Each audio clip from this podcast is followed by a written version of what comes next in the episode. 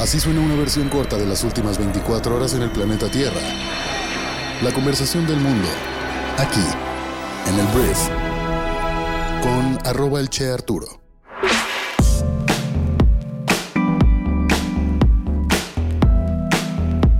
Muy buenos días, bienvenidas, bienvenidos a esto que es el brief para este jueves 21 de diciembre.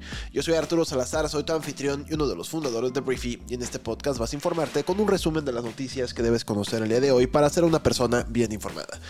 Poco a poco vamos saliendo ya de esta gripa maldita, gripa aléjate de mí. Espero que tú no estés enfermo, sobre todo que ya viene la Navidad, ya este fin de semana, entonces bueno, ahí la llevo, ahí la llevo. Vamos a comenzar con esto que es el brief. Gracias por estar aquí.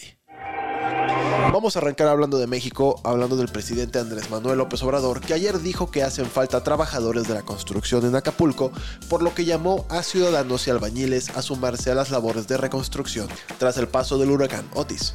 AMLO precisó que se han invertido alrededor de 20 mil millones de pesos en reedificación y asimismo estimó que para marzo estén terminadas las viviendas al 100%.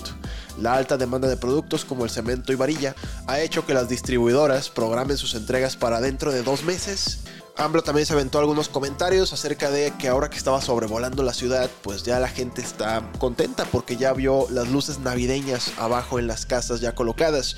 Creo yo que pues hay mucha gente que definitivamente no pasará una buena Navidad este año porque perdieron absolutamente todo.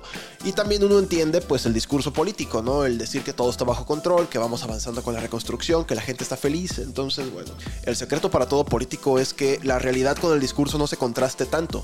Y en este contraste, pues el presidente sí está siendo criticado en diferentes redes sociales. Pero bueno, él dice que para marzo la reconstrucción de Acapulco será total. Ya veremos, ya veremos. Vamos a hablar un poco de Claudia Sheinbaum, porque mira, Claudia, ex jefa de gobierno de la Ciudad de México, precandidata, prácticamente candidata de Morena Partido Verde y PT para la presidencia en 2024, por primera vez se apartó de un plan de AMLO o por primera vez que yo he visto, no está al 100% de acuerdo con un plan que tiene AMLO. Y estamos hablando de la elección de ministros de la Corte.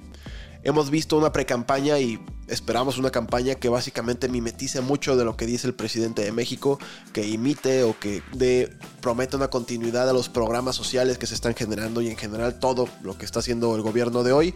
Sheinbaum ha dicho que lo va a continuar a lo que ella llama el segundo piso de la 4T. Entonces, en el tema judicial es la primera vez que yo veo que Claudia no está totalmente de acuerdo. Claudia Sheinbaum coincide en que debe haber una renovación de los integrantes del Supremo, pero considera que la elección de los nuevos ministros por voto popular no es la mejor idea, y más bien evalúa un modelo de elección indirecta. Todo esto lo confirma el diario español El País a través de dos fuentes que participan en la elaboración del plan de gobierno de la candidata. AMLO ha informado de que en febrero presentará al Congreso su iniciativa de reforma judicial. El equipo de Sheinbaum anticipa que será un proyecto radical. Y el presidente ha declarado que quiere que todos los juzgados federales sean electos por voto directo.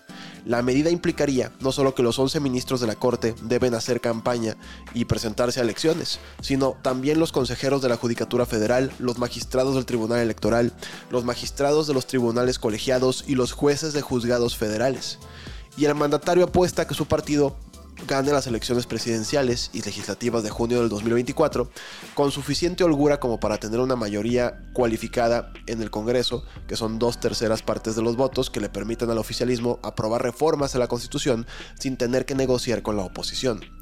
La del Poder Judicial es una de las reformas pues de gran calado que AMLO quiere dejar aprobadas para quien le suceda en el cargo, pero es interesante entender que en el plan de gobierno de Claudia Sheinbaum no están alineados a eso.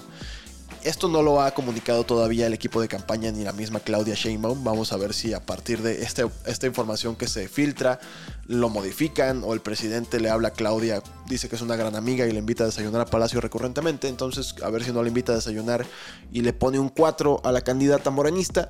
Pero al mismo tiempo, el hecho de que el proyecto de nación de Claudia Sheinbaum no sea una calca de lo que hace y dice el presidente Andrés Manuel López Obrador, con la capacidad de ver las áreas de oportunidad del gobierno actual para mejorar, por lo menos a mí me da cierta tranquilidad de que si Claudia Sheinbaum llega a la presidencia, no tendremos un gobierno ciego a las deficiencias o a las áreas de oportunidad que este gobierno ha tenido. Y eso a mí me da esperanza.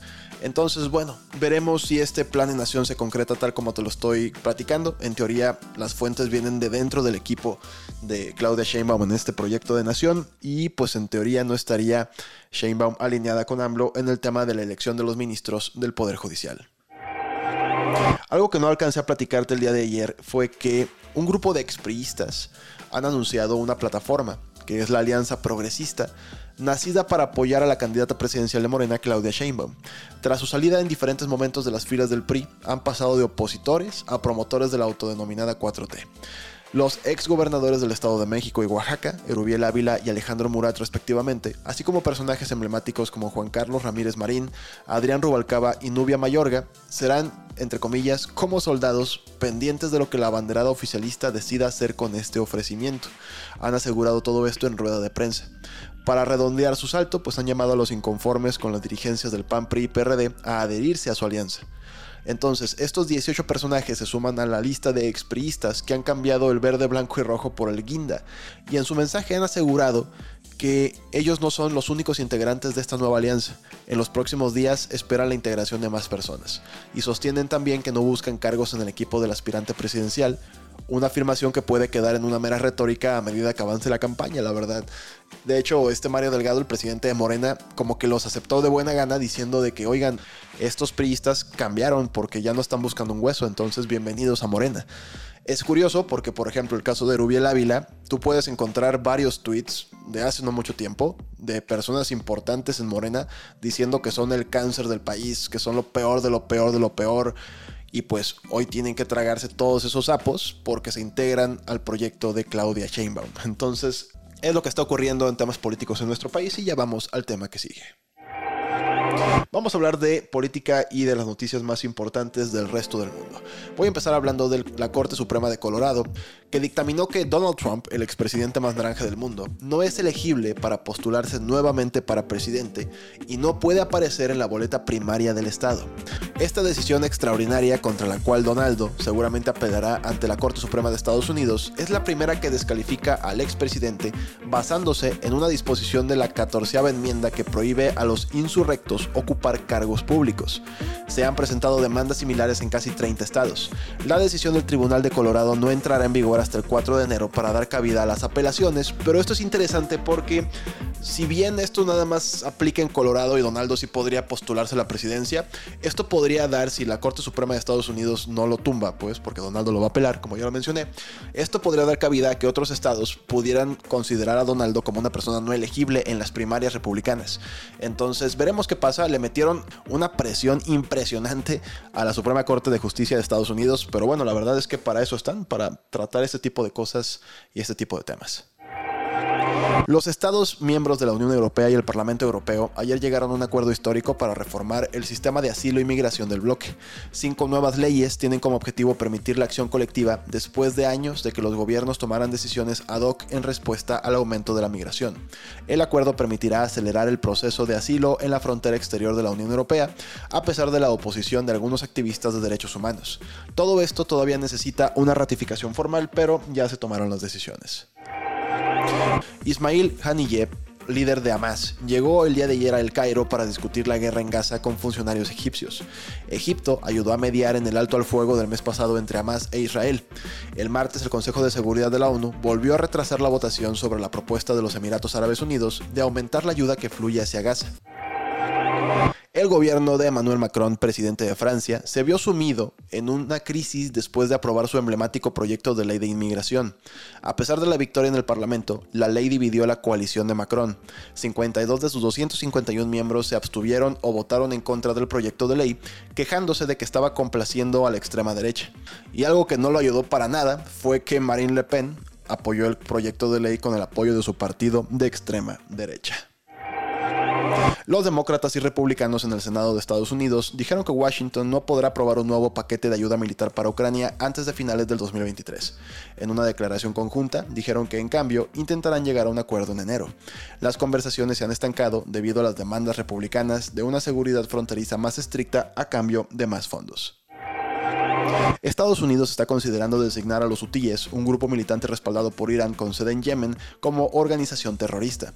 El grupo rebelde ha aumentado recientemente los ataques con drones contra barcos mercantes que atraviesan el Mar Rojo, que es una arteria vital para el comercio mundial. Estados Unidos y más de una docena de otros países han acordado establecer una nueva fuerza marítima para proteger a los buques comerciales que navegan por la vía fluvial y realizan patrullas en conjunto. La tasa de inflación anual de la Gran Bretaña cayó bruscamente al 3.9% en noviembre, por debajo del 4.6% en octubre y muy por debajo de las expectativas. El mínimo de dos años fue impulsado por caídas en los costos de alimentos y transporte. Es una buena noticia para el país que a muchos les preocupaba que siguiera estancado en una inflación alta incluso cuando las tasas caían en el resto del mundo rico. La audiencia de El Barcelona juzgará los días 5, 6 y 7 de febrero del próximo año al futbolista Dani Alves, a quien la fiscalía acusa de violar a una joven en un antro de la capital catalana el 30 de diciembre del 2022 y para quien pide nueve años de cárcel, según ha informado el Tribunal Superior de Justicia de Cataluña. Como ya te lo mencioné, la Fiscalía pide nueve años de cárcel para el exjugador del Fútbol Club Barcelona, pena que la acusación particular ejercida por la víctima eleva a 12, el máximo previsto en la ley por el delito de agresión sexual. Muchísimas gracias por haber estado aquí. Esta fue la conversación del mundo para este jueves, esperando que te genere mucho valor. Te agradezco que me escuches, te agradezco que compartas este podcast con tus amigos y familiares y nos escuchamos el día de mañana en la siguiente edición de esto que es el brief. Yo soy Arturo. Adiós.